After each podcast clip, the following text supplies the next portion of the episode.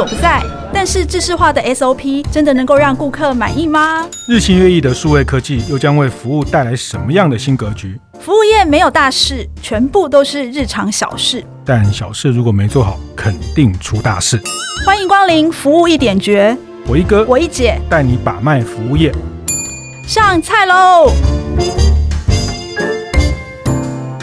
听众朋友大家好，欢迎收听由闯天下跟大店长陈慧共同制播的服务一点绝节目，我是天下杂志副总主笔王一之，我是大店长读书会创办人游子燕。哇，又到了那个双子座的生日季来临了哈！哎、我们先祝一下子燕生日快乐哈！生日快乐！哦，谢谢，今天有那个我们破梗了，是我们这个神秘嘉宾的祝福被赶光了。是对，你要好好就保重到70岁，我要送你法鹏蛋糕哈，记得。是，谢谢一姐。这一集呢，我们邀请到一个特别来宾哈，因为大家总是听我跟子燕在那边吵架也不太好哈，所以我们邀请了一个就是王品集团哦，台湾的龙头餐饮集团哈，他是员工编号第3号003，目前担任我们王品的副董事长的李森彬哈，李副董事长。那李副董事长他呢，其实在这个餐饮业界大家应该都了解他，尤其他就是创了两岸的王品的这个餐饮事业哈，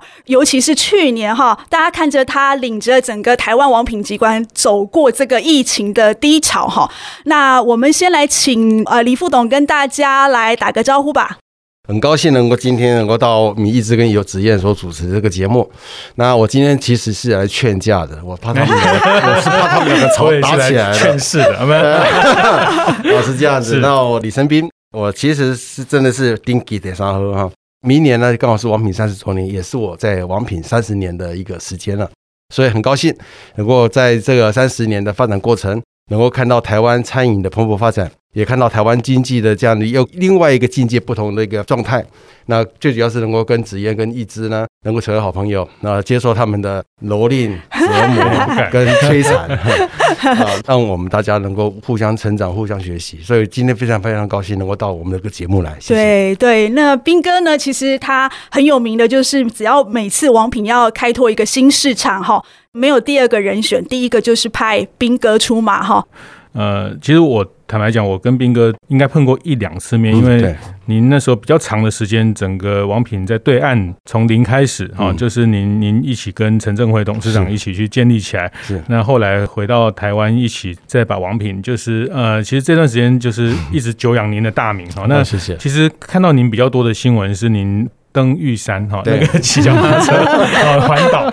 你已经上玉山十一趟了，是的，今年还要上吗？今年还要上，今年准备12，刚好一个轮回，我12次了，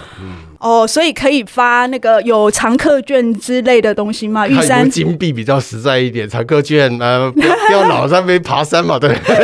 有钱比较好。是，最近也刚像你现在戴一个口罩，就是那个南投指南宫，是你刚骑完了，礼拜天骑了99公里的这个，99.9公里哦，这个就是你礼拜天出门骑个车就是99公里，出门还是这个概念？没有，我打算明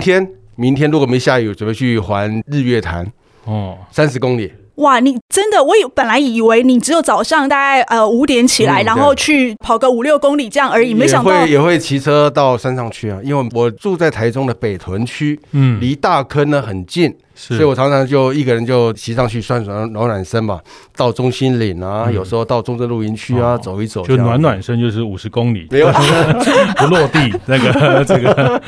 哇，真的是这个也不插电哈，没有在骑什么电扶车的，不要，我们现在减碳减排哈。所以其实我们看好像我很想，其实我自己蛮好奇的，那个彬哥你到底是什么时候开始培养这种运动的习惯哈？就除了登山、骑车、游泳、跑马拉松，你是什么时候开始培养的？我正确来讲，应该在民国87年第一次上玉山之后，就开始喜欢台湾的山。在以前啊，我只会爬枕头山嘛，然后呢，跟我一样，然后后来就走一些，譬如说台北的象山啊，或是到台中的像走大坑步道啊，就这样子而已。后来我就看很多人在爬玉山，我就说天哪，我有生之年能够上一趟玉山，我死而无憾。一说到现在目前我可以死11次了，死而无憾了今年可以12次了、对对对对，所以我就觉得哦，那时候就开始喜欢上那爬山骑车，直到我派到美国去，民国、应该说2000年去了美国洛杉矶嘛， 对洛杉矶在 Beverly Hills， 然后后来呢因为我搬到那个一个蛮漂亮的一个城市阿克迪亚，在当时华人还没那么多，现在华人很多了。那个时候也是要去开牛排店嘛，对，开牛排店，这个真的是这个开疆辟土的都有你是。骑车也是在美国开始养成习惯了，就是觉得环境好嘛，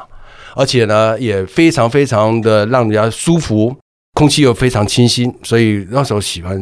骑车。跑马拉松呢，是我回到台湾之后，在2002年。我们参加了一次台北的那个，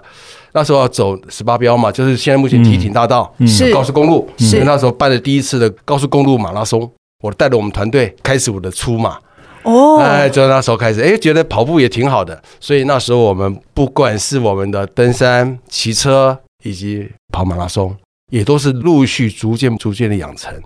游泳是我最差的一项了，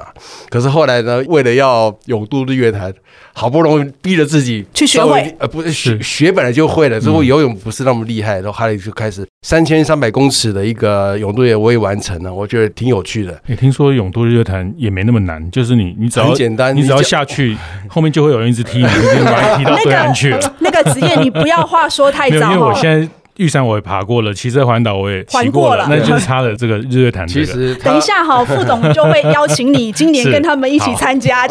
今年说不定还是没办法开放了，因为跟疫情的关系，去年就停止了1年，今年以目前为止还没有开始报名的一个宣传，我想今年可能泳渡日月潭是稍微有可能，我只能说有可能，因为等那个主办单位的宣布了啊，有可能没办法办，但是呢。那日月潭真的是我们山体活动当中我个人认为最轻松的啊！只要你脚会踢，只要你会呼吸，你只要靠着浮板，就一路呢就可以踢过去了。他规定一定要绑一个浮板，浮板一定要带，因为他怕出问题。那我也可以你当然可以啊，你只要会呼吸啦。然后如果你因为潜下去，然后再上来呼吸一下也可以。不管你有什么事，狗爬式、那个蛙式、自由式、蝶式，只要你有体力，只要你喜欢，你都可以，很好玩，很好玩。所以游泳是最轻松的。好，我想大家长期在听我们，不管是福一点诀或者是大店长陈慧，其实大家都知道，我们其实都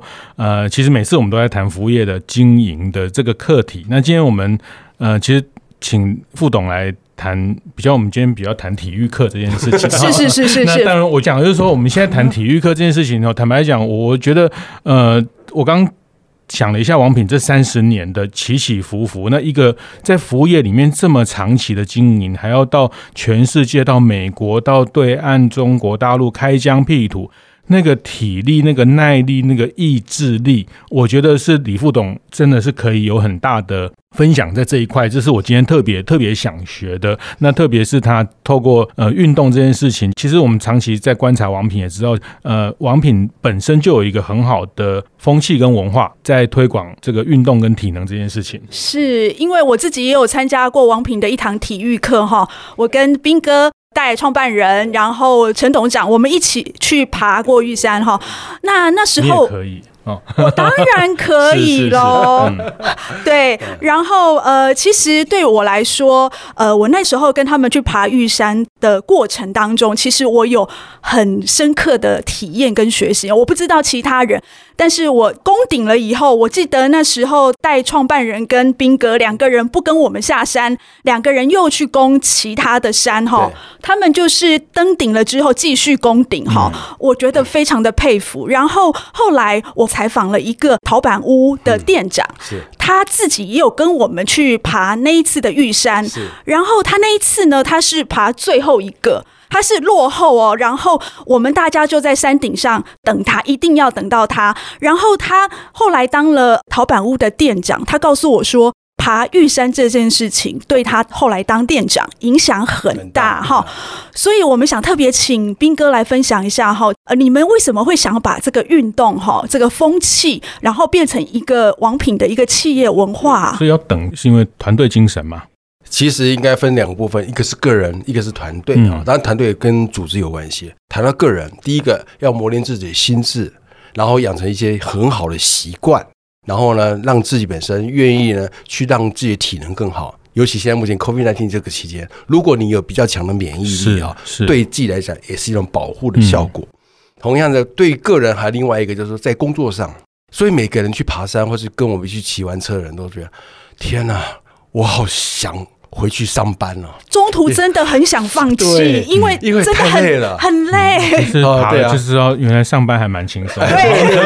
而且珍惜在工作当中所遇到的所有的事情，他们非常非常珍惜，因为那种意志力有让你觉得已经到了刻骨铭心，让你觉得哇靠，我快死了这种感觉。对，因为你从来没有尝试过嘛，就跟我带着我们团队去，不管是骑车环岛。或者是我在大陆，我也带着我们同仁呢去骑青海湖。是青海湖不是骑进去啊，是环那么一圈啊，379公里，骑3天半。其实，在高原平均高度3200公尺，已经算是非常缺氧的状态。是，你还必须克服你对于高度的适应程度。对，那不只是体力，那也是自己意志力。其实它不是体力，每个体力都差不多啦，但是意志力真的有差。我觉得意志力这一点最难，就是你要克服自己，就是我每次爬到那种很想放弃的时候，你要怎么说服自己继续走下去的那一个关卡最难。没错，你怎么自己去说服自己的？就傻傻的走嘛，我一开始就傻傻的，然后接着我的去了嘛。啊，你都没有想放弃的时候吗？有啊，在骑的过程，在爬的过程，当然也会想要放弃啊。但是我在想，我都背一半，放弃。那没叫求死用呀！哦，刚讲就是这样子。青海湖是三千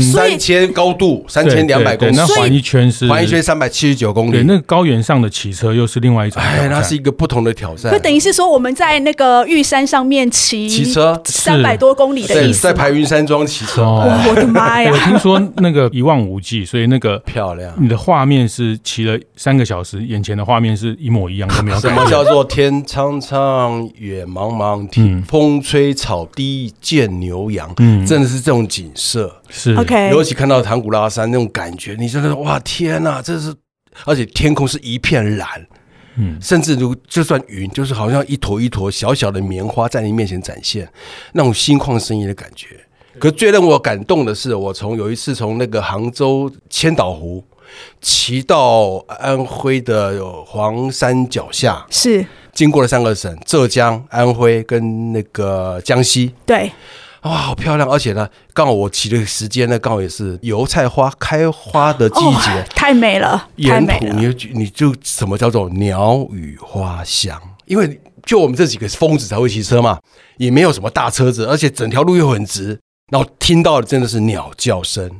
闻到的没有汽油的味道，都是油菜花的香味啊！天哪，那种感觉真的非常非常舒服。我想特别问问，就是那些员工哦，就是那些第一线的大陆员工，他们应该一辈子也没有这个机会吧？从来没想过，他们曾经跟我讲过，在这辈子从来没想过要到青藏高原，居然跟着我们一直到了青海，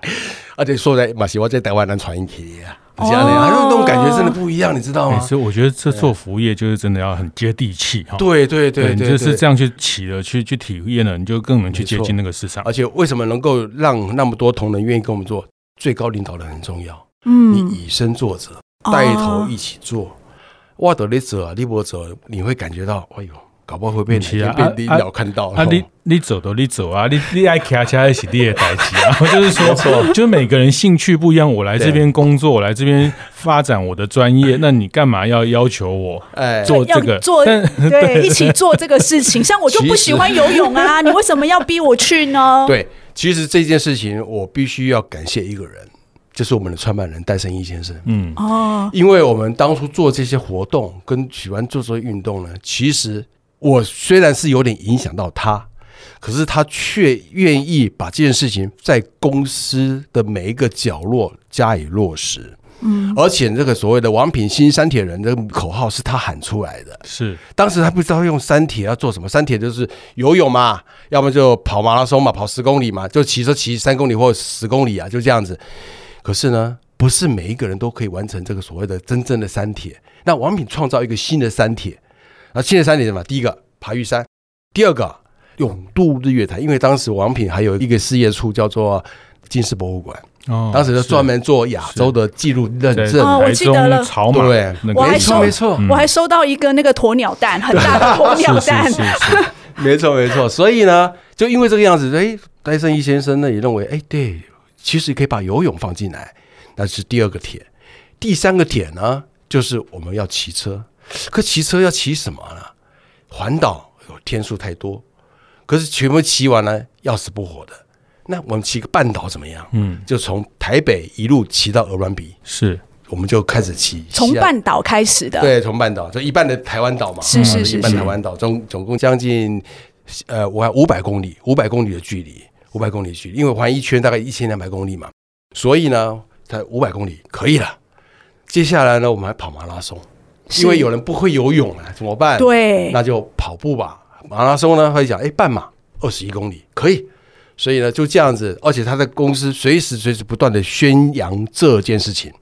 好像必须做完这三铁才能够，你如果要升职或是 promote 你一定要有这个护照，是不是？很多人是有这么传说的，其实没有啦。其实一个就是道德劝说嘛，嗯，有空没空，有事没事都跟你，你去三铁了没有？你去玉山了没有？你去骑完车了没有？等等。哦，我跟你讲。他刚当时就在你耳朵里面啪嘛一直跟你念，我跟你讲，你不去也得要去。这个是一个用文化的组织文化影响。其实像就我知道，像10几年前，捷安特刘金彪刘董事长开始骑完环岛之后，他就发现原来他们做了一辈子的脚踏车也没有去体验过，那他们就推公司内的社团。其实都是从公司内社团去推广，因为你很难去规范大家一定要跟着这件事情，所以王品也有类似这样的社团在做这个事情嘛。我觉得刘董事长很令人佩服的地方是，他不是说只是骑车而已，他还把他的生产的东西与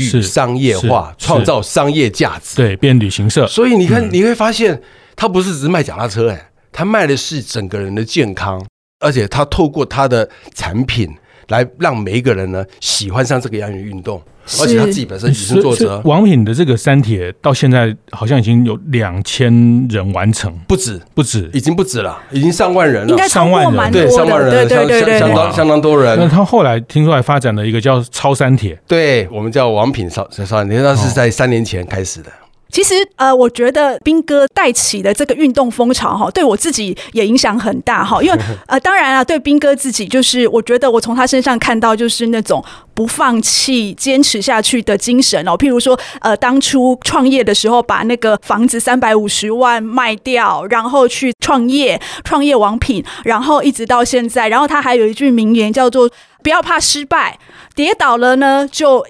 就是爬起来，然后记得一定要抓一把沙这样子。然后所以我在1-2个月前，我也跟我老公去爬了一个非常难爬，在淡水的一个山，爬到一半，我也是想起彬哥的这个名言但是我抓了一把沙是丢向我老公这样子。对，他的抓起一把沙是要学一点东西回来嘛，但是我觉得我先泄愤再说好，所以我们谈到这边呢，我们就先休息一下，我们等一下再回来谈怎么样借由运动去培养整个团队的耐挫力？待会再回来继续谈。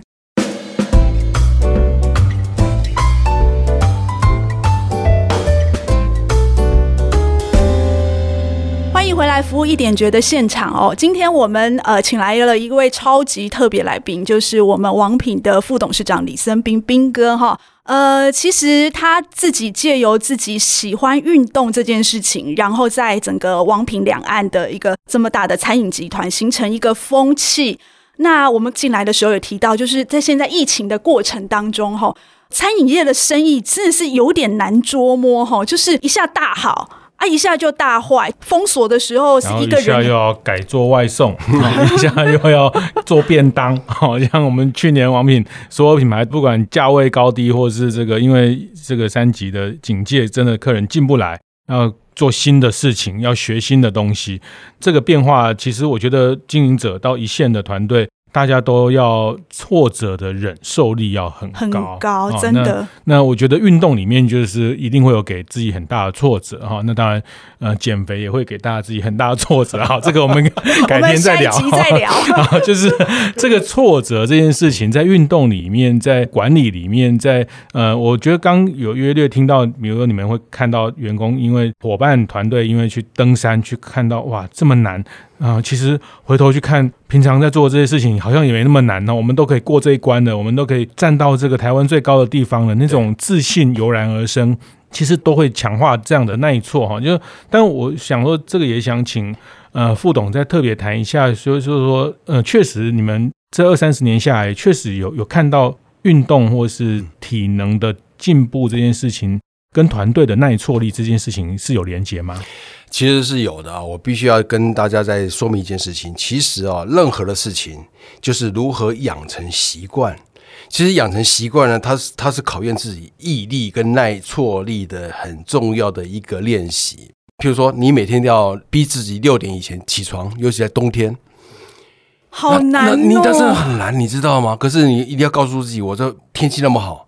老天爷给我那么好的空间，那我为什么不起来运动一下？不管是在慢跑还是骑车。所以呢，这种东西告诉自己把棉被掀开的这一刹那，就是开始培养自己的毅力的时候了。我们都知道日本的一个有名作家村上春树啊，他自己本身也非常喜欢跑马拉松，他就告诉自己他就是一定要每天养成如此好的习惯，也帮助他的写作。他说过啊，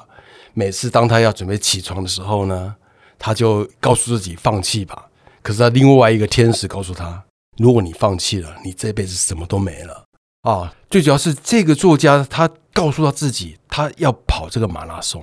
他就必须让自己本身能够养成这么好的习惯，而且让自己每天都去做。然后这个做呢，就是养成习惯。对王品来讲也是一样，尤其每一年我为什么要跟他们一起去爬山，为什么每一年呢，在骑车的时候我要带队，我告诉我自己什么事情呢，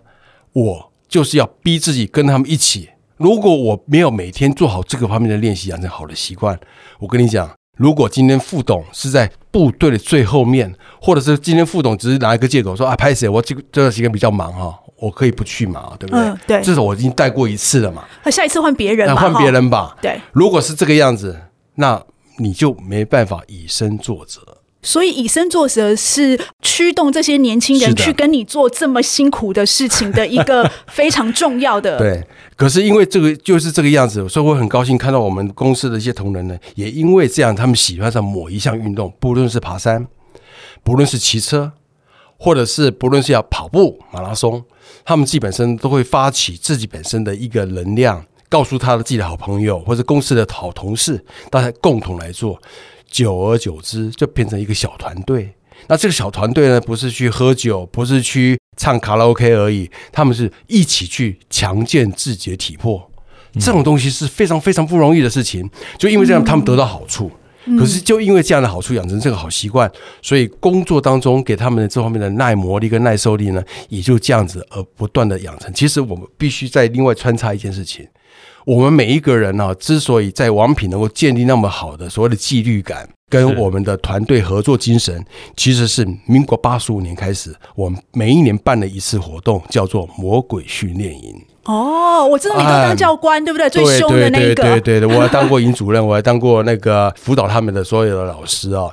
从那时候就是培养他们在对于团队精神以及团队合作这件事情呢，我们在这3天的魔鬼训练都已经特别强调，而且他必须把他基本上的个性跟他的职务全部放下来，重点是把他的职务，我是店长，我为什么要跟他们一起？对，其实店长跟一般基层的同仁是一样的，在这个课程当中你们是平等的，就因为这个样子，所以他愿意怎么样跟着大家一起往前走，带着大家一起往前冲。哦，是这个样子。可是彬哥，我有点好奇，就是说这个运动除了培养这种团队精神之外，其实因为老实说，我们现在服务业都很缺店长啦，大家都很想要培养出好的店长，都想要扩店啊。对。但是问题，他们我常常听子燕在说，因为他有很多大店长的好朋友，然后他们都会讲说：“哎呀，我想扩店啊，可是就是找不出一个好的店长啊。”或者是现在年轻人说啊，我当副店就好了，对，我不想扛店长，我不要当店长就是说这个运动对于培养所谓的领导能力有关系吗？我必须再跟大家分享一件事情，其实在运动我们又做的是团队运动，不管是跑马拉松，不管是登玉山，不管是骑车，我们永远都有一件事情，团队一起出发，但是我等你到达。一起出发，我等你到达。在这个团队当中，我们任何领导人你可以身先士卒，但是你要照顾好团队的每一个人。是，就因为有这样的精神，所以我们店长会去好好照顾他底下的所有同仁，包括基层同仁。Okay. 我曾经跟我们所有的主管讲过，做领导同意有一件事情绝对不要怕去做。什么叫怕呢？不怕脏。不要怕脏，不要怕脏，因为越脏的你越要带头先做。比如说那个去清那个下水槽，但很臭对，但油有很多渣渣呀。斌哥，你有做吗？我当然做啦，我还带他们去扫厕所洗马桶了。是这样。之前我跟你说，我每次跟那个斌哥一起去他们店里吃饭的时候他都就是一进去就先跟大家打招呼，然后就开始自己在前面在捡垃圾啊，做什么这样子。我那时候想说你不是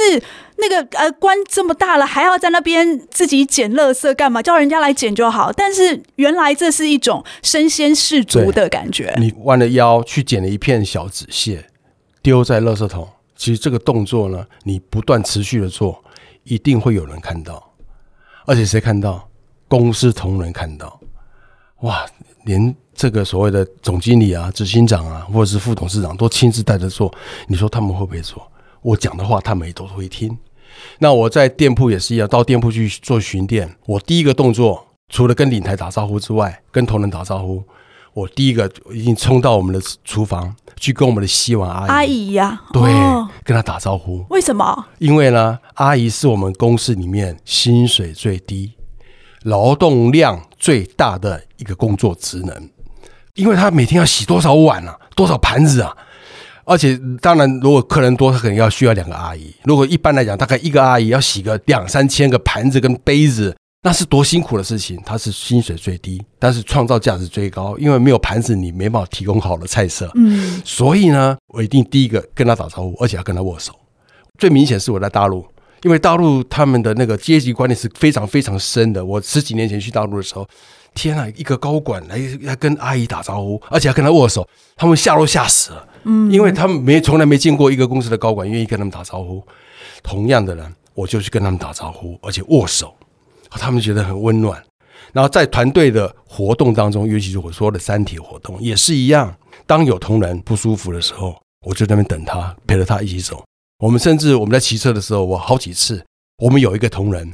刚我骑车没看到前面撞了受伤了掉下去了。哇！可是我们公司有一个惯例啊，凡是你中间没有完成任何的活动，中间就断掉了上车，你这个活动就没有通过。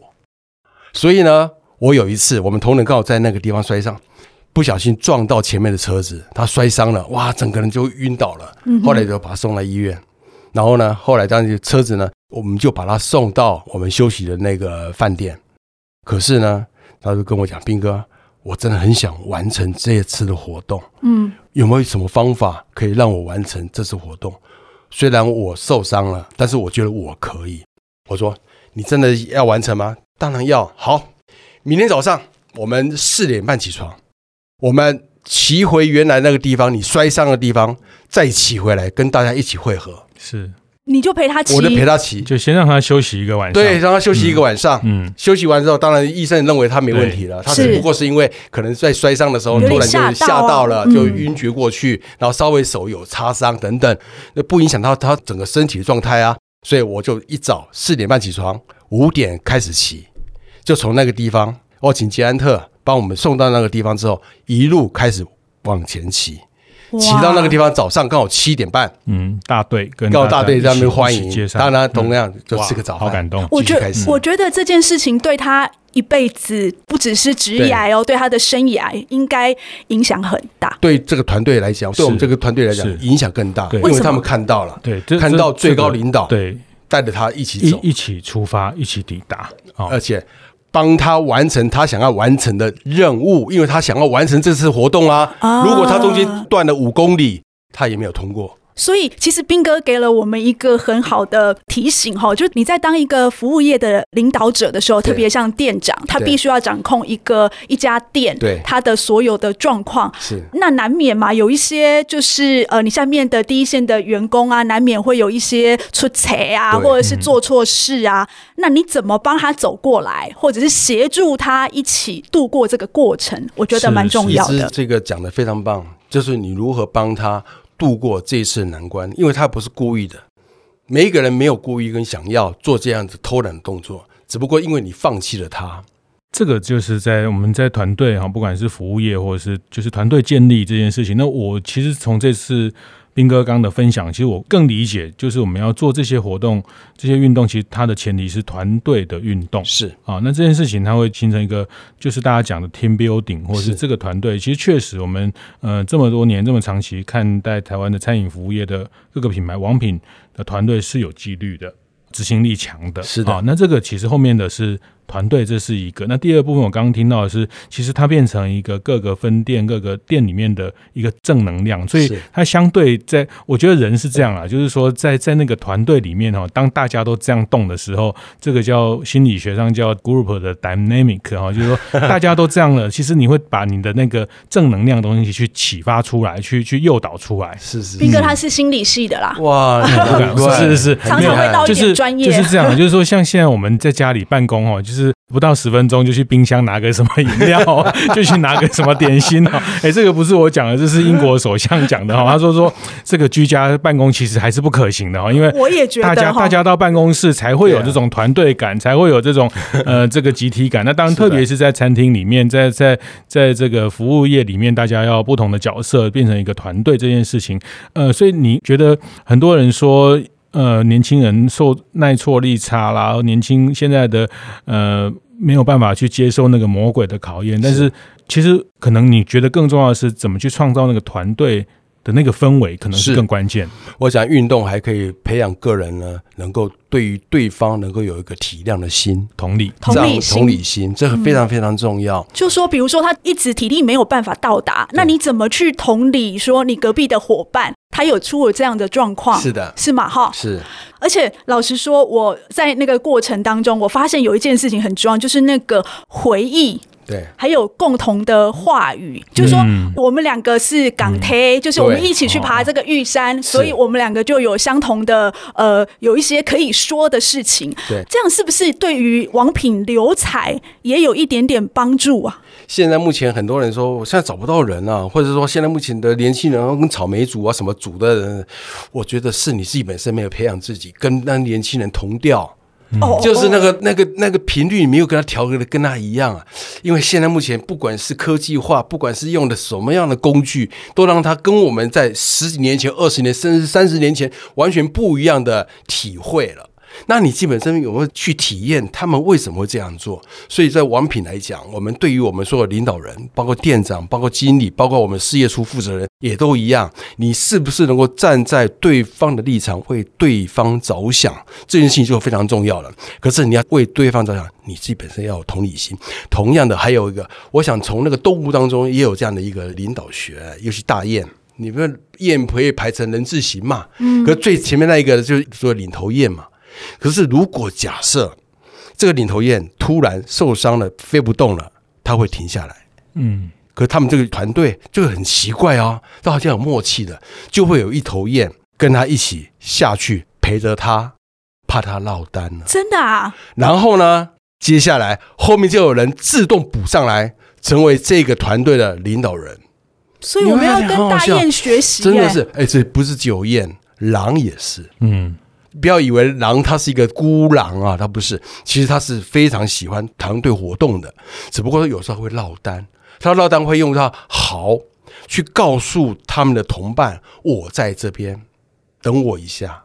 让他的同伴也能够回来找他一下。所以你会发现人啊，人也是动物，其实人也是团队的一个群体之一啊。所以我认为我们就是要用把人这件事情把它带进来，所以你不要抱怨年轻人他没办法受苦，年轻人为什么都是找不到人，没有，是你自己本身没有把你的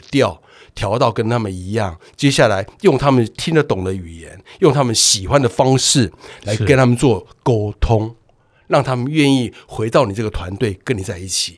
哎呀，大家都在提哦，就是说王品最厉害的就是能够把一张白纸训练成那个王品人哈。我现在终于知道中间的那个过程是怎么来的，就是当有一个团队里面有一个人他出了状况之后，会有人协助他走过去这一段时间，然后这个团队还能持续往前进。对，我觉得他们自己这个团队还能够找出一个另外一个领导人领着他们往前走，哇，这个真的蛮厉害的。所以我们不会有一个人落单。我在大陆学了一句话啊，一个不能少，你别想跑。是，就是说就是这个样子，别想跑，你跑了我要跟你走啊，都把你叼回来。是。所以这个在团队领导，尤其到我们在做团队活动，你会发现，就算刚才你所说，我们陶板无人为店长，就算他一个人最后一位，放心，绝对不会让他只有一位，一定有另外一位陪着他。而且这个人是谁呢？没有人指派，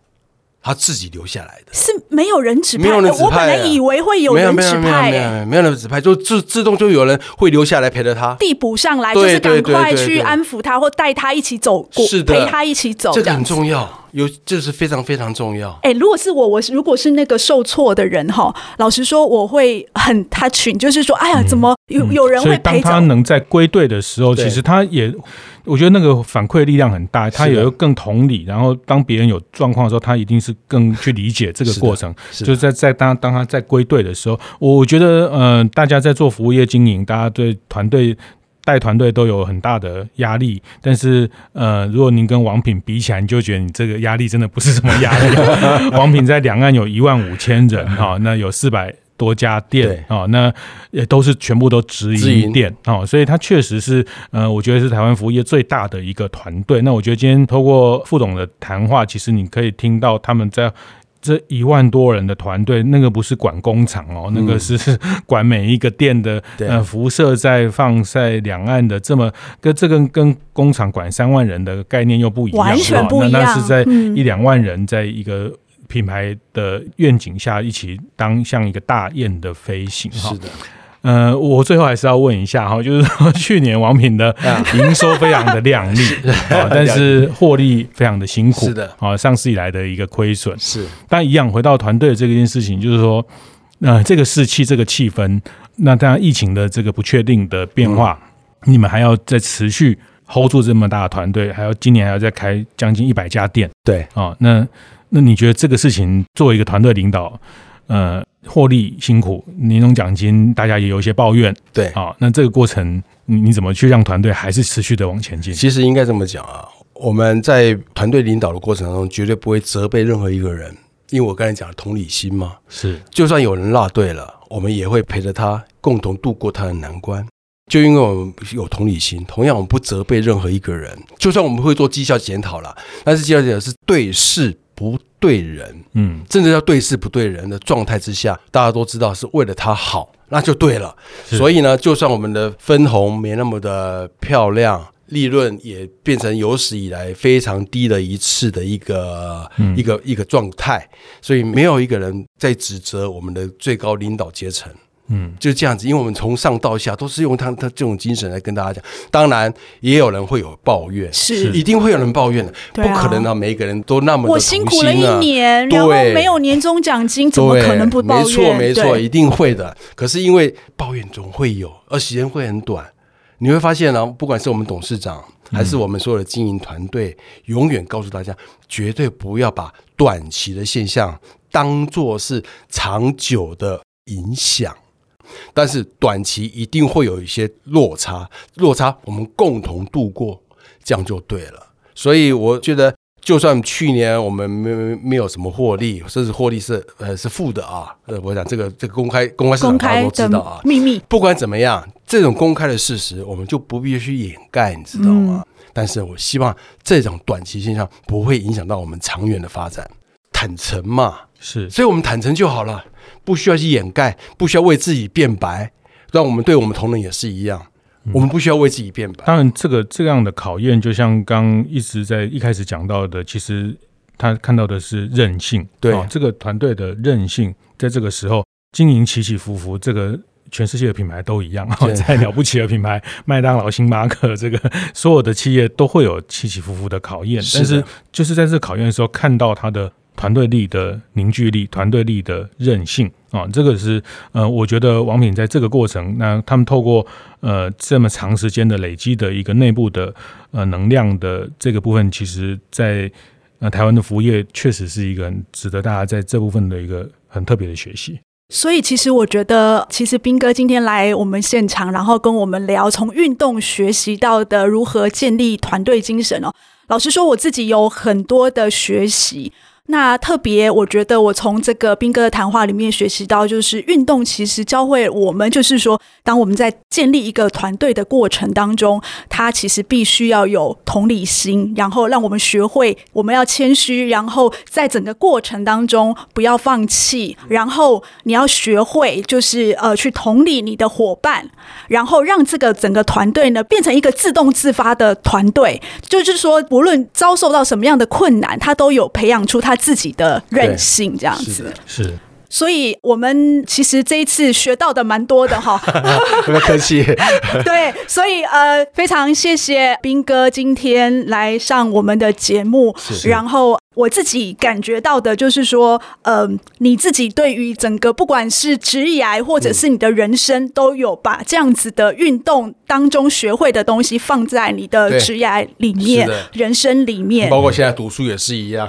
每次写个案的时候都想放弃。哦、对，彬哥现在还在读博士班，对对对对，真的是的，科技管理与智慧财产。哦，哎，是，所以是买学生票的概念，对啊，对对对，没错没错，我现在可以拿学生票，拿着学生证，我们到故宫不用钱，多好啊！是是是，好。不过我今天的体会也是啦，我觉得经营事业就是一个团队建立的过程。好，那王品的这个学习告诉我们，一起出发，一起抵达。是的，前面是路，不是坡。让你一路畅行无阻啊，多好啊！是是是是是，所以好可怕哦！跟彬哥一起工作，他永远告诉你说，前面是路，不是坡。